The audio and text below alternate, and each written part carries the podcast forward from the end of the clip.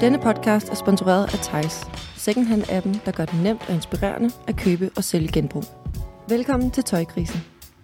En podcast, der i 10 afsnit stiller spørgsmål til vores forbrug af Emilie Lilja og Tina Verborg. For kan vi overhovedet tillade os fortsat at købe tøj, når jorden brænder? Hej Tina, og velkommen. Tak, Emilie.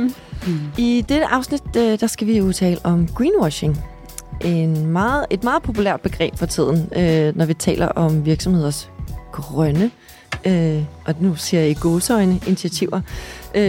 Og gåseøjne siger jo, fordi at de her initiativer kan jo hurtigt gå hen og blive det, som vi betegner som greenwashing. Ifølge Forbrugerrådet Tænk, så er greenwashing en grøn, vildledende markedsføring. Forbrugerombudsmandens definition er således, og jeg citerer: virksomheder, der benytter etiske eller miljømæssige udsagn på produkterne eller i markedsføringen, skal kunne dokumentere, at udsagnene er sande og afspejler de faktiske forhold. Kan dette ikke dokumenteres, betegnes det som greenwashing. Tina, kan du ikke lige prøve at uddybe det, så den gængse lytter kan forstå, hvad greenwashing egentlig er?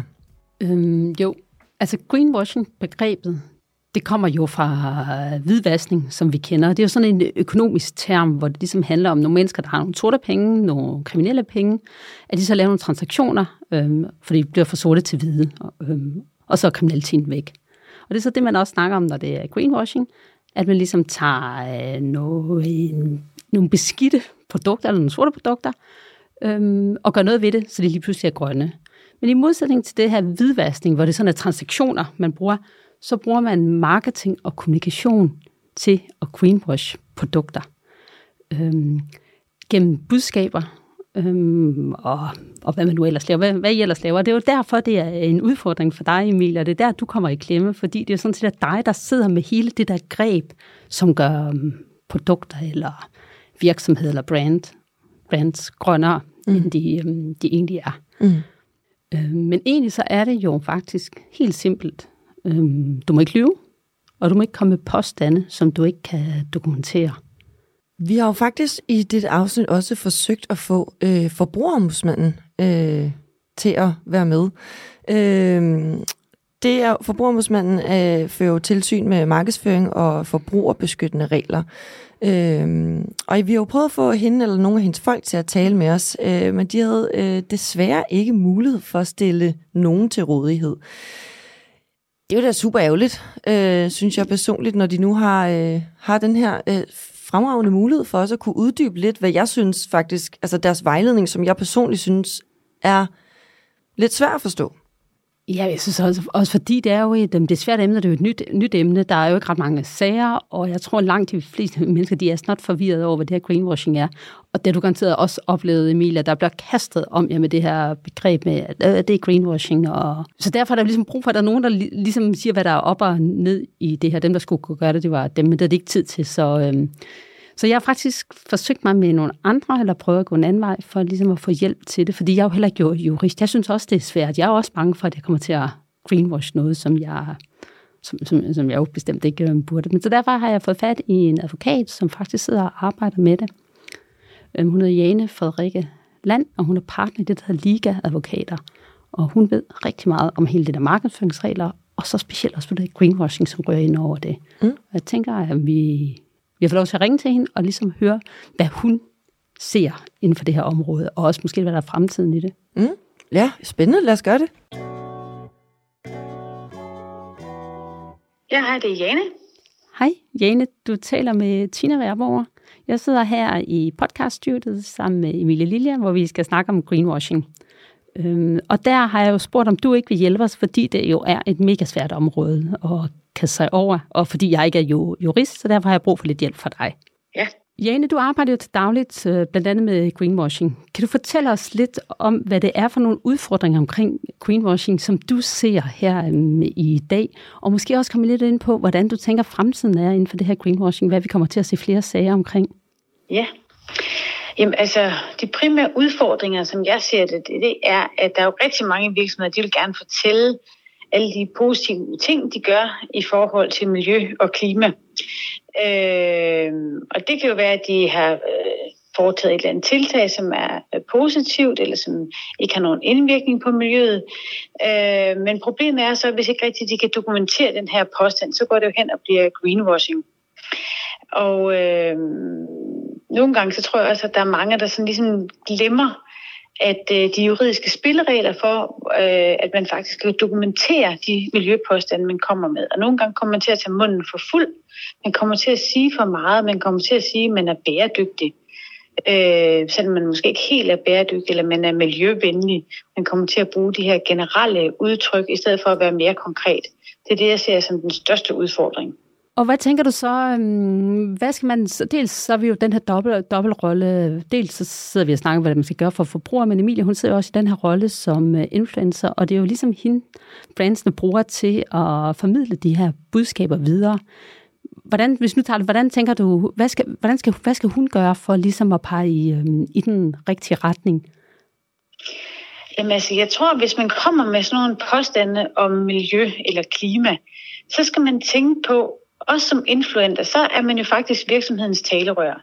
Og så har man jo pligt til at sige det, der er rigtigt, og man skal kunne dokumentere det, man siger. Og det skal man også kunne som influencer. Så hvis man siger for eksempel, at noget er miljørigtigt, så skal man kunne dokumentere det. Ligesom man skal kunne dokumentere, hvis man for eksempel siger, at en eller anden bil har så mange hestekræfter osv., at den har læderindtræk osv., så skal man kunne dokumentere de påstande. Og det er akkurat det samme med miljøpåstande. Så skal man kunne dokumentere rigtigheden af det, man siger. Så hvis man som influencer kommer med nogle miljø- eller klimapåstande, så er man simpelthen nødt til at afdække med virksomheden rammerne for det, man siger, og få dem til at simpelthen helt konkret at sige, hvad må jeg sige i forhold til miljø og klima i forhold til jeres produkter? Kan influenceren, kan de så sige, at det er ligesom virksomhedens ansvar at fortælle dem, hvad er det, jeg må sige? Altså, det er jo det, at man sådan rent juridisk, så kan man ikke bare fraskrive sig ansvaret som sådan, det strafferetlige ansvar. Men det, man kan gøre, det er, at man på bedst mulig vis kan prøve at gøre det klart for virksomheden at sige, hvis jeg skal sige noget om miljø og klima om jeres produkter, så er jeg nødt til helt klart og konkret, skriftligt at beskrive over for mig, okay, hvad må jeg sige for jeres produkter? Og så simpelthen, når virksomheden så sender det frem, så simpelthen sender tilbage og sige, det du skriver her, er det noget, I kan dokumentere, og kan det verificeres af en uafhængig tredjepart? Og så hvis de svarer tilbage, ja, det kan det, så mener jeg, at man er et rigtig godt stykke på vej, fordi at en influencer kan umuligt begynde at undersøge de her ting, at nu rigtigt de siger, at den her computer er så grøn eller miljøvenlig, eller bruger mindre strøm end de andre, hvad ved jeg. Så man er simpelthen nødt til, som influencer, som jeg ser det i hvert fald, og stole lidt på virksomhedens oplysninger. Men omvendt, så kan man heller ikke bare, hvis man får noget, hvor man tænker, okay, jeg er bæredygtig, så bliver man simpelthen nødt til at være lidt kritisk og sige, bæredygtigt, hvordan hænger det sammen? Hvordan vil I beskrive eller dokumentere I bæredygtigt? For det er meget, meget svært at gøre det. Det er stort set umuligt. Så man er nødt til at have sådan en kritisk sans, også som influencer. Så det hjælper ikke bare, at man siger, jeg har fået den her det her manuskript, og så siger jeg bare det med lukkede øjne. Altså det kan man ikke. Så den sidste ting, hvad så som forbruger? Hvad skal man studse over? Hvad skal man være opmærksom på, når nogen de ligesom snakker om genanvendt, eller grønt, eller bæredygtigt, klimavenligt? Jamen, jeg tænker, som forbruger, der skal man have en god portion sund fornuft, når man kigger på alle de her grønne budskaber. Og så må man også kræve nogle gange over for virksomheden at sige, okay, du skriver det her, hvad mener du egentlig med det? Og kan du dokumentere det? Så bed om dokumentation for de påstande, de kommer med. Fordi hvis det ikke er, at vi som forbrugere kræver, at det er rigtigt, så ender det jo til sidst med, at man til sidst ikke stoler på de påstande, der kommer. Og så vælger man jo ikke de grønne produkter, fordi man tænker, jamen, det er jo sikkert ikke grønne alligevel, og så kommer vi aldrig i mål med den grønne omstilling. Så jeg tænker, man skal være kritisk som forbruger, men man skal også kræve at få dokumentation for de påstande, som man tænker, kan det nu passe? Så vi kommer i mål med den grønne omstilling, så forbrugerne kan have tillid til de grønne budskaber, og også i forhold til konkurrencen, i forhold til de andre virksomheder. Det er jo ikke fair, hvis der er nogen virksomheder, der bare kører over for rødt hele tiden, og så er de andre, der hele tiden sørger for at holde sig inden for lovens rammer.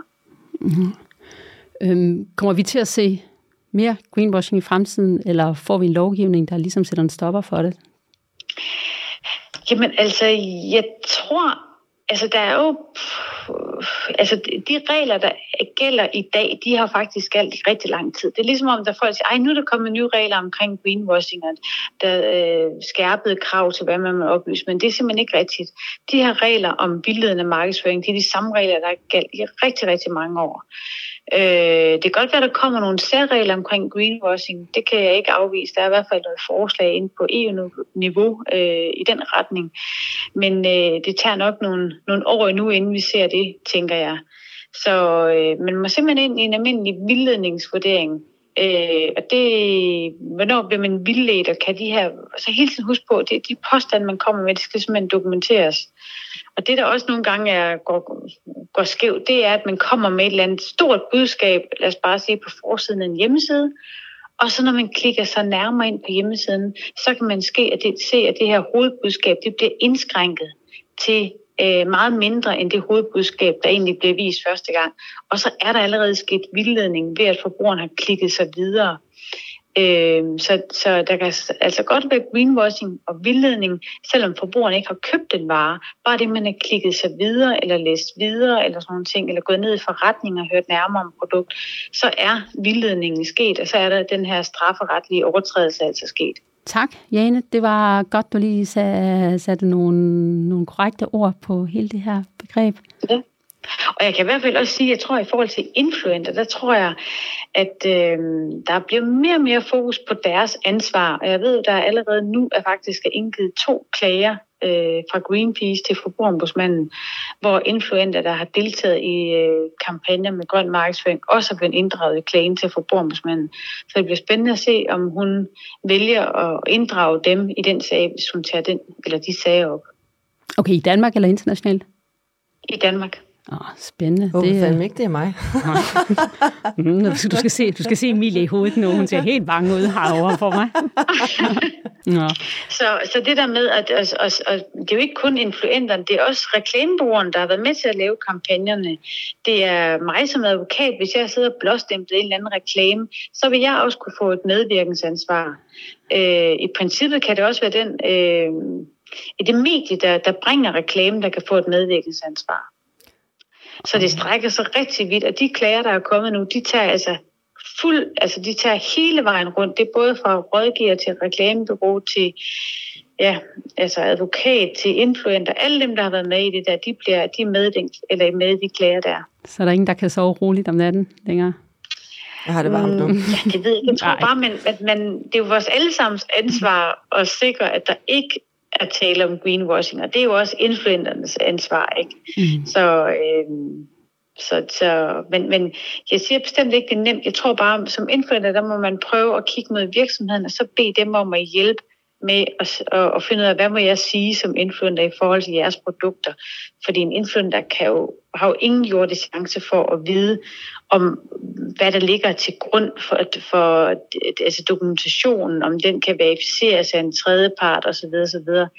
Det vil jo være alt for omfattende. Så man må simpelthen skyde bolden tilbage til virksomheden og sige, hvad må jeg sige konkret om det her produkt? Er I sikker på, at det kan dokumenteres? Så der ikke er vildledning og henvis til markedsføringsloven og Forbrugerombudsmandens vejledning på området. Tusind tak, Jane, fordi du ligesom gad at hjælpe os videre her. Ja, tusind tak, Jane. Det er godt. Hej. Nå, ja, okay. Mm. Men jeg synes faktisk, i forhold til, altså jeg ved jo godt, jeg nogle gange så er lidt streng via influenter. Og jeg synes faktisk, at hun lader lidt af ansvaret fra jer ved at sige jo, altså pointere, at det er sådan set brandsene. Og det mener jeg jo også. Altså det er jo dem, der laver produkterne, det er dem, der sidder med hele viden. Det er jo dem, der har taget beslutningerne om, hvad det er, de skal gøre. Så pilen peger på dem. Ja, og det synes jeg faktisk også var lidt rart. Jeg kan mærke, at jeg sidder og har en måske mere ro i forhold til, at måske at der er så mange parter, der spiller ind også, men at hun især netop, som du siger, jo også siger, prøv influenter har ikke en jordisk chance for at finde ud af, om det her er rigtigt. Og det er jo, det, der er svært, nemlig som influencer selv også, og navigere, for der er heller ikke nogen influencer, der er eksperter i hverken greenwashing eller bæredygtighed. Altså, eller det er i hvert fald de meget få mennesker. Så jeg synes også, det var lidt rart, at man godt kunne mærke, at hun jo godt ved, der er flere om ansvaret. Selvom jeg er klar, og jeg synes også, det er fair, hun jo siger, jamen bror, der kommer jo til at være mere ansvar for influenter i fremtiden, hvis man skal tale om det der. Det synes jeg jo i bund og grund er fair. Jeg tænker, at hun var mega fed at have med, faktisk lige, og få kortlagt. Jeg gad egentlig hellere have, at man måske kunne ringe til sådan en som hende nogle gange, i forhold til... det tror jeg godt, du kan. Du må betale. Ved du hvad? Nå, ja. Ærligt, det burde man jo gøre, men det kunne være rart nogle gange at få sådan en som hendes råd og vejledning. Især også, fordi det er jo skidesvært også som influent nogle gange at finde ud af det her brief, man måske får tilsendt eller et eller andet. Og navigere i, ligesom, er det rigtigt, det de siger? Er det her dokumentation nok? Eller, du ved, der er jo masser af forskellige ting. Har du nogensinde fået sådan en opgave, Emilie, hvor de ligesom, hvor du har stillet nogle spørgsmål tilbage om det der brief, du har fået det der oplæg, som de sender til dig, hvor du så kan mærke, at det gider de ikke rigtig gå videre med, eller de ikke rigtig ved det? Ja. Jeg havde på et tidspunkt et muligt ambassadørskab på et år med et brand, som de ville rigtig gerne have, at jeg ligesom var deres hovedambassadør i Danmark, og de har ligesom et produkt, som er bedre end andet. Og de havde også nogle forskellige tiltag, du ved, som nogle brands har det der med, at så kan man plante et træ, eller man kan samle plastik op, eller sådan noget. Der var det havde de også et tiltag, og der spurgte mere ind til det, så kunne de ikke rigtig dokumentere hele sådan rejsen i det. Og de havde heller ikke selv været i rejsen. Og der kunne jeg bare mærke, at jeg synes, det var for risky at gå videre med. Jeg har jo tænkt mange gange det der med, så er der en eller anden, der planter et træ. Hvor fanden planter de det henne? Hvem passer på det? Hvem vander det? Er der nogen, der passer? Er der nogen, der kigger efter det? Dør de i en ildbrand et eller andet sted? Eller er der egentlig kommet til at træde på det der lille frø, som ikke sker noget? Jeg tænker så mange ting omkring sådan en lille træ der. Og der er det jo måske meget rart at vide, okay, der er faktisk nogen, der kommer og besøger, der er nogen, der har et job, som er, at det her skal vokse og så større, og faktisk blive til noget, der er bedre for klimaet. Men når vi nu er ved det her omkring mig og mine opgaver, så er jeg jo også blevet kaldt for greenwasher. Og det er jo fordi, at jeg samarbejder, altså mit job er jo, at jeg samarbejder med forskellige brands, og de fleste af dem er jo blevet sat i verden for at sælge tøj. Ligesom alle modebrands jo faktisk er. Og jeg har et spørgsmål til dig i dag, som hedder, når du nu ved, at det, jeg lever af, betyder det så, at både for mig og for andre influencer, at vi ikke kan samarbejde med brands, der ikke har en perfekt eller uperfekt bæredygtighedsstrategi? Altså, må vi godt bare arbejde med dem anyways? Men det synes jeg godt, I må. Jeg synes, det er færdigt, at man ligesom siger, okay, min profil er, at jeg gerne vil arbejde sammen med brands, der på en eller anden måde tager nogle bæredygtige tiltag. Og hvis det er det, der er din profil, så skal du jo kun arbejde sammen med brands, der gør det. Og det er det, jeg har. Det er det, jeg forstår, du gør, og også det, du meget vil gøre, i fremtiden. Ja, jeg gør det i hvert fald lidt. Mm. Altså, jeg gør det jo ikke helt. Jeg er jo ikke perfekt, og nogle af de brands, jeg samarbejder med, er jo heller ikke perfekte. Og jeg tror, jeg har været bange for faktisk også at tage det skridt og sige, godt, nu vil jeg kun arbejde med brands, der har en bedre alternativ og sådan noget, fordi jeg ved, at jeg vil aldrig kunne leve op til det selv. Altså, jeg kommer aldrig til at være perfekt, altså.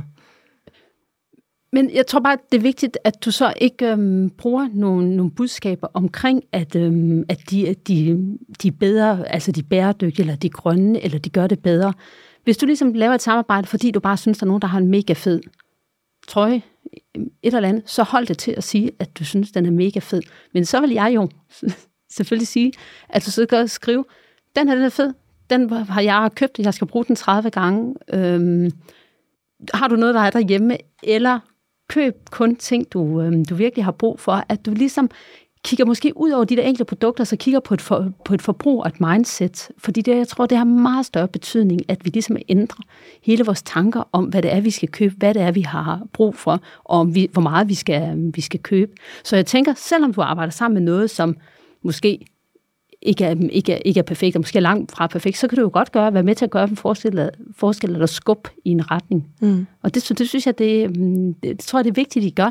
Fordi det, I gør, det er jo også de mennesker, som jo går og bekymrer. Der er jo unge mennesker, der virkelig bekymrer sig om det. Der er jo unge mennesker, der ikke vil have børn, fordi de er bange for, hvad det er for en verden, deres børn skal vokse op i. At du så ligesom beskytter dem og siger, at de her tanker, dem har jeg også, og det er fair, du har dem, du står ikke alene med dem. Og så kan vi godt købe en glimmerkjole. En glimmerkjole. Mm. Men det synes jeg var ret, du siger, og så alligevel sidder jeg og tænker, ærligt, Tina, i realiteten, jeg har været rigtig nervøs for at lave det her afsnit. Og det er fordi, at jeg, og det tror jeg mange af mine fælles kollegaer deler samme frygt, det er, at jeg er skide bange. Jeg er skide bange for, at oprigtigt talt have en interesse i at lære og gøre det bedre, og tænke over mit forbrug, og tænke over, hvordan jeg shopper, og være mere miljøbevidst eller klimabevidst i forhold til de tiltag, jeg tager mig, og hvordan jeg influerer folk. Men jeg er skide bange for at fejle, og det er fordi, at det er som om, at, og nu kommer den der irriterende kliché med det menneskelige at fejle, men det er ligesom om, føler jeg, at man må rigtig gerne fejle på andre måder i livet. Du må gerne fejle på uddannelsen, eller ikke komme ind, og du må også gerne have en bums, og ikke være perfekt, eller appelsinhud, og alt sådan noget der, hvordan man ser ud, og sådan noget. Men du må fandme ikke fejle, hvis du snakker om bæredygtighed. Og det synes jeg er rigtig svært, fordi det er stort set umuligt. Og så kan jeg godt forstå, og det håber jeg, det vil jeg vildt gerne høre også dine tanker omkring, men kan du forstå, hvorfor vi, og nu siger vi som influencer, ikke snakker om bæredygtighed eller miljø eller klima særlig meget, og er faktisk skide bange for det? Det kan jeg godt forstå, og det er også derfor, jeg synes, det er vigtigt, at vi har lavet det her afsnit, som jeg jo selvfølgelig også er lidt nervøs for at lave, fordi jeg jo heller ikke er ekspert på området. Men hele min pointe med alt, hvad jeg lavede, det er, at vi bliver simpelthen nødt til at tage en snak om det her. Vi bliver nødt til at snakke om, hvor vi gerne vil hen, men også, hvor vi står nu, og hele den der tvivl, og også de der fejltrin, vi gør. Fordi hvis vi ikke snakker om det, så er der ingen af os, der bliver klogere. Den bedste måde at blive klogere på, det er ligesom at tage samtalen. Og bare det, du har gjort det er, at du har meget mere ret til at fejle end alle mulige andre, Emilie, i min bog. Fordi du ligesom den der røv, der er i klaskehøjde, at den bliver du ved med at tage. Men det er jo sjovt, fordi det er jo en ret interessant, den her debat omkring sådan influencers ansvar versus greenwashing og den her måde at influere på. Og jeg har taget en case med til dig, som jeg gerne vil diskutere. Det er jo fordi, at i gamle dage, og jeg tror egentlig også, der foregår nu.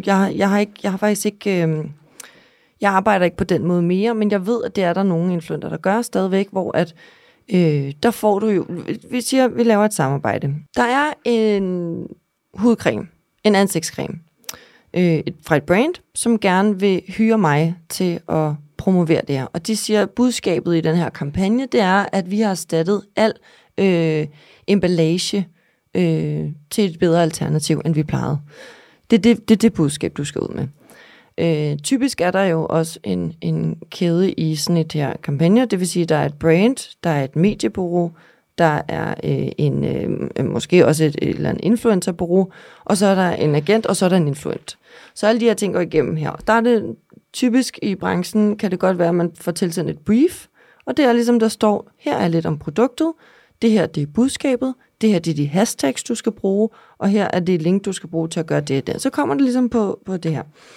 Mit spørgsmål til dig, det hedder, hvordan skal jeg kunne tjekke, at den emballage, de jo så bruger, som jeg skal promovere, er bæredygtig, eller et bedre alternativ? Fordi at jeg kan godt gå ind og sige, okay, nå, men det kan godt være, at de har, jeg kan få dem til at dokumentere, at det, de har brugt nu, er et bedre alternativ. Men hvad hvis nu, at cremen bliver altså produceret i Portugal, som er, du ved, relativt godt jo, at det ikke skal transporteres langt, men at alt andet bliver lavet i Kina, eller låget bliver lavet i Kina, for eksempel. Hvis jeg promoverer det, og der er en eller anden, der siger, at er det så greenwashing? Fordi at i bund og grund ved jeg jo så ikke halvdelen af det, og hvis job er det så? Er det mit job at finde ud af, hvor hele deres forsyningskæde er? Eller hvis job er det? Og greenwasher jeg så? Mm-hmm. Nej, altså, hvis du ligesom skriver, at det her bla bla bla brand har lanceret en creme, som er en bæredygtig creme, eller miljøvenlig eller klimavenlig creme, fordi at de har skiftet noget dårlig emballage ud med noget knap så dårligt, så greenwasher du, fordi det passer ikke. Men du kan jo godt sige, at der er en creme, hvor de har ændret emballagen fra det her til det her. Så det er der dokumentation for. Men der, hvor jeg tænker, det bliver svært, det er, når de så siger, det er bedre. Hvis du så siger det, så skal du vide, hvad det er, der er bedre. Og det synes jeg faktisk, Jane, hun tager med, så skal du spørge brandet, når I siger bedre, hvad betyder det så? Og så synes jeg, du skal få dem til at sige, hvad gør I nu? Eller hvad gør I før? Og hvad er det, I gør nu? Hvad er dokumentationen for, at det er bedre? Og det, der er vigtigt, det er, at det er uafhængige mennesker, der siger det. At det ikke bare er jeres egen personer, der siger det, der skal ud og lave sådan nogle uafhængige undersøgelser. Og det er blandt andet det, certificeringsbureauerne gør, når de er uafhængige. Men det har vi jo ikke en jordisk chance for at gøre. Nej, jo, men du har mulighed for, og det var det, hun sagde, Jane, at spørge brandet. Ja, jeg kan godt spørge, men lad os sige, hvad gør jeg så, hvis de siger, nej, men det er ikke noget, du skal nævne alligevel. Eller man kan sige, ja, vi gør det bedre ved, at vi bruger 1% mere, siger et eller andet underligt, men sådan et eller andet, 1% i en retning er noget bedre-agtigt, end det, vi har brugt.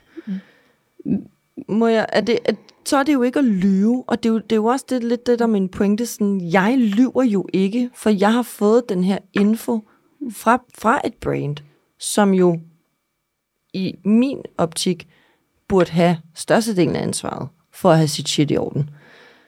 Men det er jo stadigvæk mig, der bliver greenwasher, fordi at jeg så er formidleren. Ja, det gør du så sammen med virksomheden også. Men jeg synes, hvis de siger noget, og de ikke kan levere dokumentation, eller det er sådan en mærkelig sang for de varme lande, de kommer med, så synes jeg, du skal lade være med, og så skal du sige pænt, nej tak, at det skal de finde en influencer, der vil gøre det, men også sige til dem, at det synes man ikke er godt nok. Mit brand er for stærkt til det. Jeg er for dygtig en influencer til, at jeg vil gøre det her. Og så håb på, at der er nok andre brands, som er så store, så du kan have din virksomhed sammen med de brands, der egentlig gør det rigtigt. Mm. Og det er også derfor, jeg håber, jeg har jo flere gange ligesom råbt ud til influencer, du er ligesom den eneste, jeg er ligesom, der er selvfølgelig været andre, der gør det, men der tør at tale åbent om det. Men I bliver nødt til at stå sammen, finde grupper, der siger, okay, nu gør vi det her sammen, og nu taler vi højt om det. Fordi hvis I står alene, hver for sig, så bliver I jo alt for små i forhold til de store brands, så kan de bare gå videre til en anden. Ja, og det er rigtigt, og det vil jeg jo også gerne, men jeg kan virkelig også godt forstå, at folk ikke har lyst til at tale om det, og det er jo igen fordi, at influenter nogle gange bliver sat op på en pedestal om, at de har enormt stort ansvar for at influere på en korrekt måde, og hvordan kan man influere med nogle bedre alternativer, eller tale bare om sit forbrug, eller om, at man gerne vil gøre det bedre, eller om, at man synes, at det er helt vildt fucking nederen, at jorden brænder, altså, men så også flyve på ferie. Altså, og det er det, der er mit problem, det er, at jeg er lidt træt af, at folk føler, at det bare er lige til. Altså, det er som om, folk ikke forstår, hvor komplekst det er, og man kan sige, jo, men så kan der bare droppe mit arbejde, men det er jo heller ikke lyst til. Og det, jeg hører dig sige, det er også, at man skal være mere kritisk som influent, når man får et brief fra et brand, der gerne vil have, at man i tale sætter et budskab, der er et bedre alternativ, eller mere bæredygtigt. Og ellers så skal man sige nej, eller også så skal man sige, hvis det er et hudplejemærke, så kan man sige, men okay, jeg bruger jer alligevel, jeg vil gerne lave en kampagne mere, eller et samarbejde mere, men jeg vil ikke nævne noget om noget bæredygtigt alternativ. Er det korrekt forstået? Ja, præcis.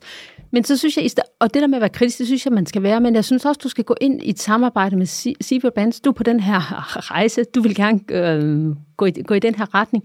Du har brug for, at de hjælper dig med det. Du tror på, at det betyder noget for dig, for dit brand, for din popularitet og for din fremtid, men du tror sådan set også, at det betyder noget for brandet, så I går sammen og finder ud af, hvordan er det, vi gør det her, så det er troværdigt, så det er til at forstå overfor dem, der følger det, og så det også overholder lovgivningen. Men tror du ikke også, at brands er vildt bange for at talesætte det? Altså sådan, fordi lige nu føler jeg også, at der er en masse ting der, og det er fordi, jeg også selv måske stiller nogle spørgsmål til nogle brands, men man er også hurtig, tror jeg, til at sige, at det er sgu ikke godt nok. Jeg har så lavet en capsule collection, tillykke. Altså, du ved, altså, og der tror jeg måske også, de er vel også bange for at gå ud og italesætte det. Altså, ja, men det forstår jeg. Og det gør jo faktisk, at alle er bange. Mm. Alle er fucking bange. Hvad gør vi, Tina? Ja, men det er jo alle blandt andet. Ja, men det fører ingen vegne. Ingen vegne, Emilie. Jeg tænker, at det er noget, I skal finde ud af. Jeg vil godt lige sige en ting. Jamen, nu bliver jeg lidt sur faktisk, for jeg vil godt lige sige noget. Alle de mennesker, vi sidder og er fucking bange, så flyver Kylie Jenner rundt i sit jetset shit show og udleder så meget CO2, som jeg ved ikke, altså halvdelen af England.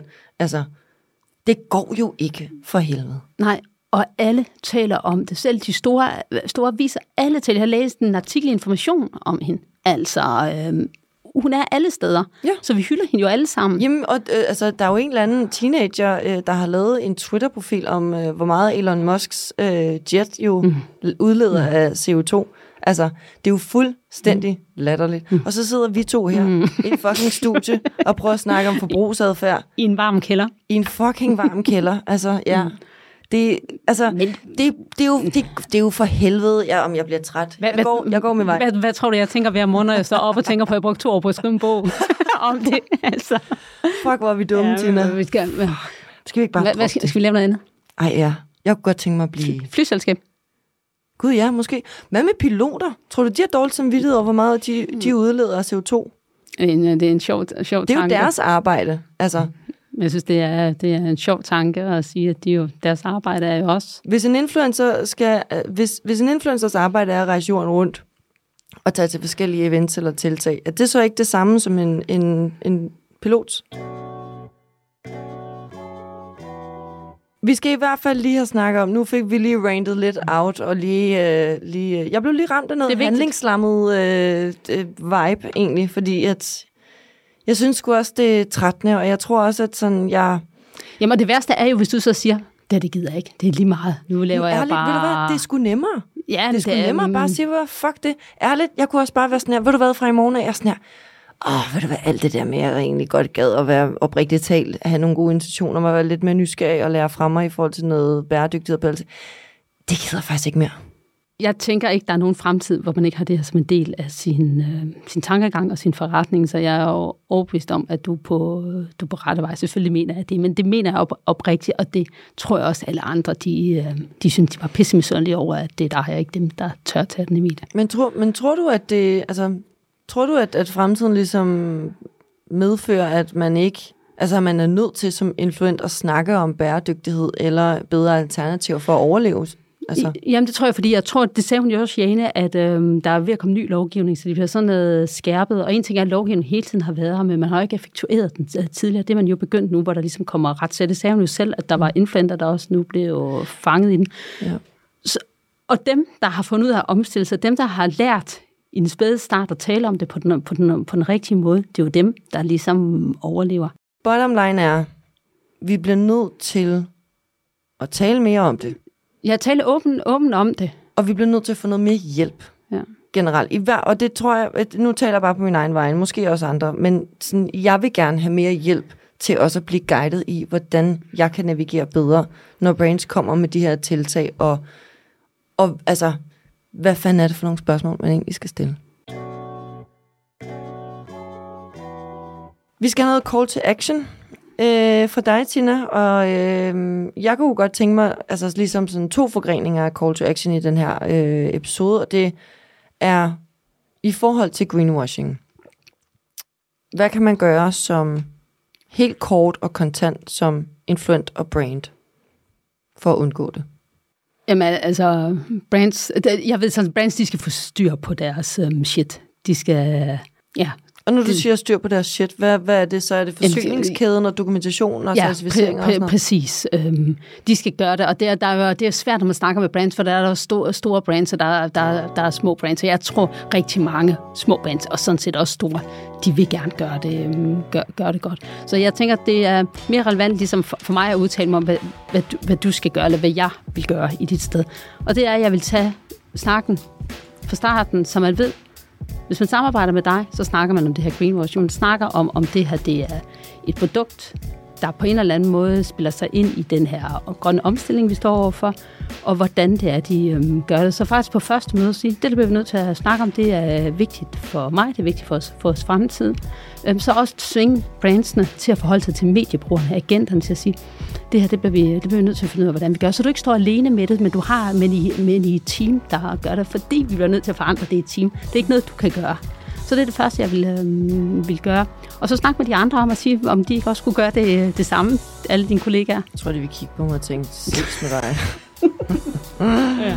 Fuck nu, det skal jeg ikke bede om, det der. Nej, men det må, altså, synes jeg også, det må være et krav. Det må være et krav for brands, at man snakker om det. Så. Men det vil jeg gøre og sige. Det bliver vi nødt til at snakke om, så vi finder ud af, hvad er det, jeg kan sige. Vi bliver nødt til at undersøge lovgivningen sammen. Og finde ud af, hvad det er, vi reelt kan sige. Mm. Fordi så har du også, fordi det også fornemmer, det er, du føler dig alene, alene i verden, og du føler dig mega usikker. Og det tænker jeg, dels skal du ikke stå alene, Emilie. Du skal have nogen omkring dig, der hjælper med det, så du ikke er alene. Og så skal du have den der sikkerhed med, at du siger, okay, det her, det ved jeg, og det her, det er jeg usikker på. Fordi så kan du finde ud af, hvordan du taler om det, du er usikker på, for det er jo rimeligt. Altså der, hvor du står nu. Ja. Det synes jeg, helt ærligt, jeg bliver mere og mere opmærksom på, hvor totalt urimeligt det er, Emilie. Og så er det jo det her, min hovedpointe, at du dør efter 10 afsnit, når du skal høre det. Men lad være med at købe noget, som du ikke har brug for. Selvom det er grønnere eller bæredygtigt, eller der er nogen, der planter et træ, eller redder en skildpadde, eller sådan noget. Lad være med at købe noget, du ikke har brug for. Og med de ord, der tror jeg, vi skal takke af for den her lidt ophedet lidt ophedet afsnit.